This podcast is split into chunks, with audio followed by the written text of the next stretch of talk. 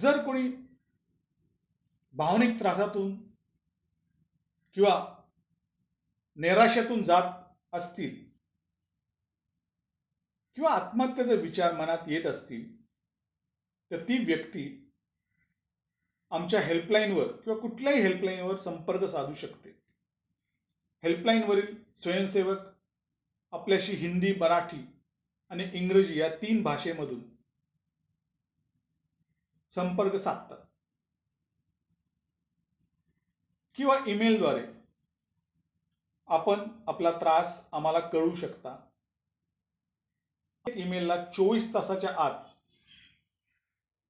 उत्तर देतो. ही सेवा विनामूल्य आहे.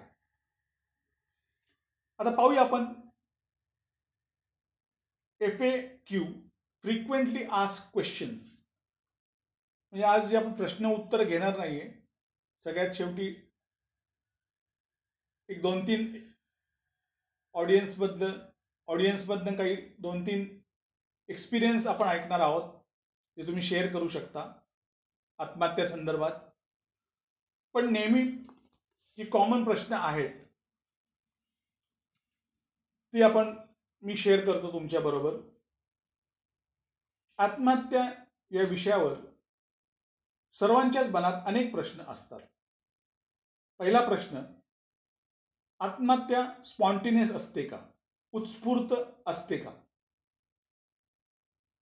उत्तर आहे नाही. आत्महत्या ही उत्स्फूर्त स्पॉन्टिनियस नसते. ती अचानक घडत नाही. काही काळ आधीपासून त्याचा विचार मनात सुरू असतो. आत्महत्या ही एक भावनिक कृती आहे. जशा इतर भावना असतात दुःख चिडचिड हेवा मत्सर निराशा अशीच आत्महत्या ही एक भावना आहे. या भावनेचा जेव्हा अतिरेक होतो उद्रेक होतो तेव्हा आत्महत्याला व्यक्ती प्रवृत्त होते. त्यांना हे जगणे नको असते. त्यांना मरण ही नको असते. पण त्यांचे दुःख पीडा त्यांना संपवायची असते. अशा अगदी महत्त्वाच्या नाजूक क्षणी त्यांना पुरेसा भावनिक आधार मिळत नाही. म्हणून आत्महत्या पर्याय निवडला जातो. दुसरा जो नेहमी विचारलेला प्रश्न आहे frequently ask question why helpline does not give advice or solution when it is called suicide prevention helpline म्हणजे हेल्पलाईनवर सल्ला उपदेश किंवा उपाय न देता मार्गदर्शन कसे करतात? आपण मदत कशी करता सॉरी कनेक्टिंग हेल्पलाईनची मूलभूत संकल्पना. माइंडफुल लिस्निंग सजगपणे ऐकून घेणे ही आहे. म्हणजे पीडित व्यक्ती ज्या तिच्या त्रासाबद्दल बोलत असते तेव्हा तिला सुरक्षित जागा उपलब्ध करून देणे सेफ स्पेस हे खूप महत्त्वाचे आहे. बोलल्यामुळे त्यांच्या विचारामध्ये स्पष्टता येते. ही एक उपचारात्मक पद्धत आहे. त्यांची ती जी पीडित व्यक्ती असती त्याला ह्याची या थेरपीची खूप मदत होते. जेव्हा व्यक्ती बोलत असते तिच्या समस्येला अनेक उपाय किंवा उत्तरे तिची तिलाच सुचू लागतात. तिसरा प्रश्न आहे जो नेहमी विचारला जातो तो तुमच्याही मनात असेल की is your way of listening different from family members and friend circles थोडक्यात कुटुंबीय किंवा मित्रपेक्षा मित्रांपेक्षा ऐकून घेण्याची पद्धत ही वेगळी आहे का? म्हणजे आम्ही कुटुंबीय घरची लोक पण ते ऐकू शकतो. मित्रही त्यांना मदत करून ऐकू शकता. मग ते काय वेगळं आहे का? तुम्ही ऐकता ते? हो. उत्तर आहे हो. ही पद्धत वेगळी आहे. अगदी साध्या गोष्टी आहेत. हेल्पलाईनवरील प्रशिक्षित स्वयंसेवक ट्रेन व्हॉलंटियर्स सल्ला देत नाही नॉन ॲडवायसरी आलोचना करत नाहीत. नॉन जजमेंटल त्यांच्या भावना विचारांचा आदर करणे. We respect their emotions and distress कुटुंबीय व मित्रमंडळी पीडित व्यक्तीचे म्हणणे ऐकून घेत नाही. किंवा त्यांच्या म्हणण्याला महत्त्व देत नाही. म्हणजे त्यांच्याकडे दुर्लक्ष करतात.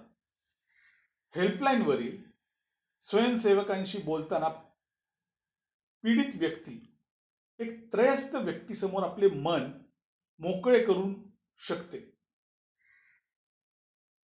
पीडित व्यक्तीसाठी हेल्पलाईन ही व्यक्ती ही व्यक्त होण्यासाठी एक सुरक्षित जागा असते.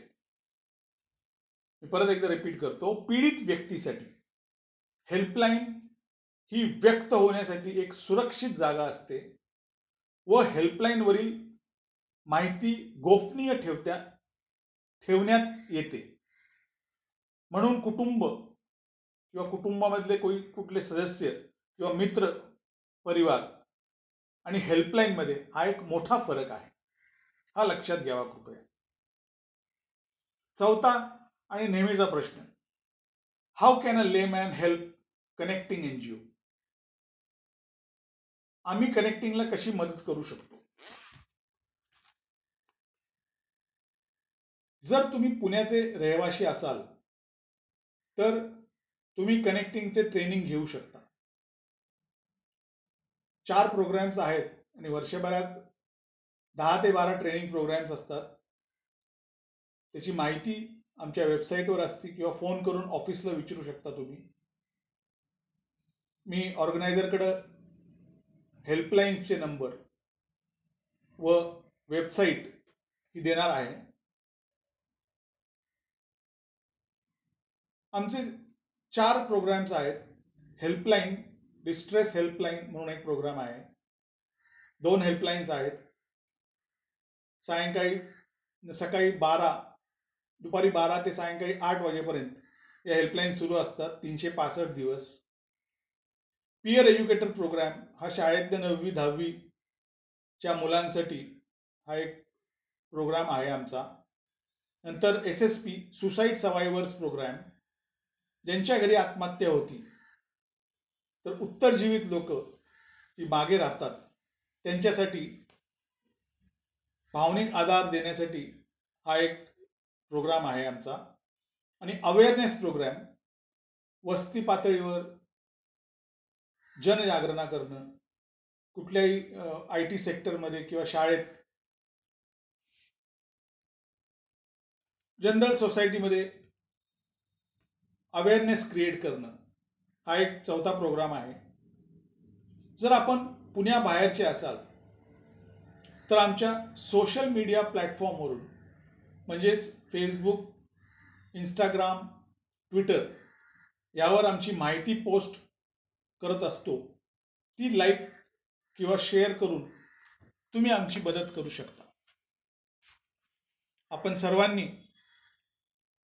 शांतपणे माझं शेअरिंग ऐकून घेतले. व आपण आपला वेळ दिला.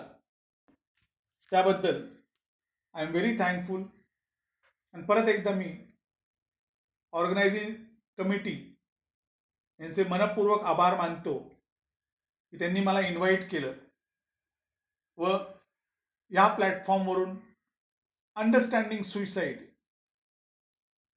या विषयावर शेअरिंग करण्यास मला आमंत्रित केलं.